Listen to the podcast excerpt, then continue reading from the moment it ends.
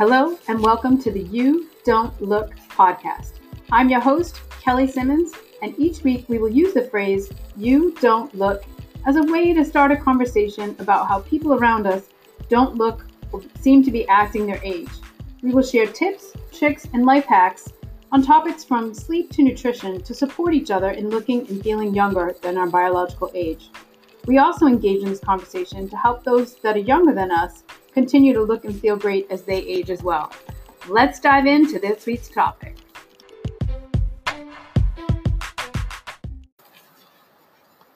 Hello, and welcome to episode one of the You Don't Look podcast. I'm your host, Kelly Simmons, and this week in episode one, we'll get into the behind the scene reasons, the background story, the reason for this podcast. So, living here in Northeast Florida now, after moving here from the Northeast, Florida is the home where it's the usual joke of there's a lot of old people.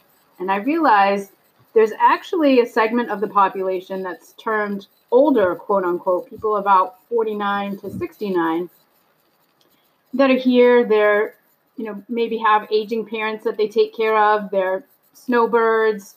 Maybe they have a second house here themselves.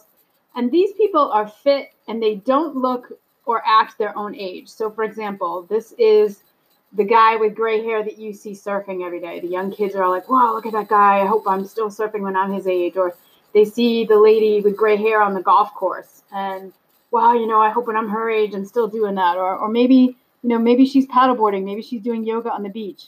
Um, maybe you see her, you know, with your kids and she's there with her grandkids and she's kicking around the soccer ball.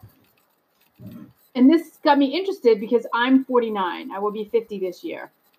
And what I realize is when people say to me, you don't look your age, I always ask them, well, what did you think this age for you would look like? Right. So for me right now, that age is 49. So I ask them, what did you think 49 would look like? Um, and it's really when you see someone that is older than, excuse me, is looking younger than their biological age, you're seeing something that's a culmination of a lot of things. And there's a few generalities that these people have in their lives. So the first one is fitness or staying active. This is a lifestyle for these people. It's not a weekend thing. It's not a, you know, oh, a resolution thing where they do it January, February, and then they stop. They are, they've always been this active, always been this fit. So that person that you see that's, you know, 55 and surfing, they probably have been surfing for much of their life. Same thing with a golfer or paddleboard person or someone playing soccer. Two is that in general, when given choices about what to eat or when to go to bed, more times than not, they make the healthier choice, right? So they stop after one glass of wine, they stop after a few bites of cheesecake. Not to say they don't enjoy themselves, but overall, in the long term, they make the healthier choice and it has a healthier effect on them. And that leads to number three, the number three generality for this pop segment of the population. They take overall good care of themselves. So they eat healthy. They surround themselves with positive people. They effectively manage stress. They are fiscally fit. They make and keep doctor's visits for preventative care, like dental visits, yearly physicals. They have a social network they volunteer probably um, or you know they have if they have their own job is something that they love something they're deeply passionate about.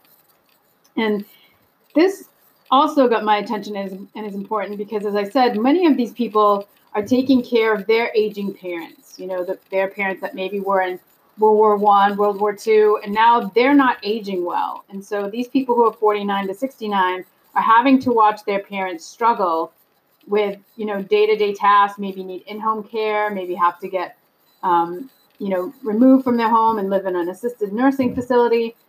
And you know that old adage of an ounce of prevention is worth you know costs less than a pound of cure is becoming even more true because of the rising cost of healthcare. So in order for these people that are now taking care of their parents to not have to be that next generation that is a burden and doesn't have the quality of life this is how you get there. You start now. You, you start depositing in that health bank in that self-love self-care fitness bank now. And actually you know like i said these younger people when they say oh you don't look 49 Well, because I've pretty much have always been very active. I've always I'm one of these people that more times than not I take a few bites of whatever the, the yumminess is and then I put it away. Because I'm I'm really not hungry. I just want that final savory taste of something decadent to my meal, or I'd like to engage in the holiday festivities with family. And you know, instead of sitting it out and saying, "Oh no, I don't eat that," I have a bite or two, and I'm you know I'm included, and I I accept their offering. So it really starts way before your mid 40s so that you can age and feel good in the body that you've inhabited your entire life and get more mileage out of it and have a you know quality of life it starts much earlier you know how many of us when we were in our 20s we went out and we were with our friends after work you know after our summer jobs after our college jobs would end for the day for the week and we would go out and drink at the local watering hole and we would just get so inebriated, and you'd wake up with a hungover and you would say, Oh, I'm never going to drink again. And lo and behold, don't you go and do the same thing maybe later that day, two days later, and you you do it again because you can, right? You're young, you're like Gumby, you bounce back. You don't need a lot of sleep. You can, you know, drink that and have a hangover and eat bacon double cheeseburger, and you're fine. You're rolling along. You can do it all again, right? Because your body can take that kind of abuse at that age. It's, it's, it's you know, like Gumby, I like to say, you recover really quickly, you bounce back. And then as you get older, you start to listen to your body and you really don't drink to that extent again. It, it has to be, you know, it becomes farther and fewer in between because you realize, hey, you know what? I don't want to spend that money. And I don't want to waste a whole day, a whole sunny day, having to lay with my, you know, hand on my head, groaning on the beach or groaning in my bed while my friends are at the beach, even worse. And you learn to take better care of yourself. And so if you can institute these three generalities into your lifestyle earlier, you will get better quality of life as you age. You won't have the creaky joints. You won't have the stooped over posture. You won't have the memory fog or the joints, you know, the, the fingers that swell with rheumatoid arthritis. Um, one of the topics that we'll be talking about in another podcast is the incidence of autoimmune disease in women, especially um, you know, in today's population. It's happening more and more with younger women. And, um, you know, of course, if you catch it and you can identify it early enough, many people have had success in reversing it. But if you are not sure of what's going on and you're not able to catch it, then you will end up with the achy joints and the foggy headedness. And it's, trust me, as someone who has an autoimmune disease, it is not fun. And so, one of the ways that you can help manage that is through you know really tuning in your healthy diet your exercise um, instituting things into your routine like meditation avoiding alcohol avoiding things like smoking. Um, you, you might have certain sensitivities to things like perfume and cleaners you find you can't tolerate anymore. Um, really limiting your screen time right? We all love our internet. We all have our screen time connecting with our friends and family that are far away but that you know that's considered healthcare as well. Um, giving yourself time to literally unplug and get back out into nature, which is one of my favorite venues to go and meditate in, exercise in, just walk around in, get some fresh air.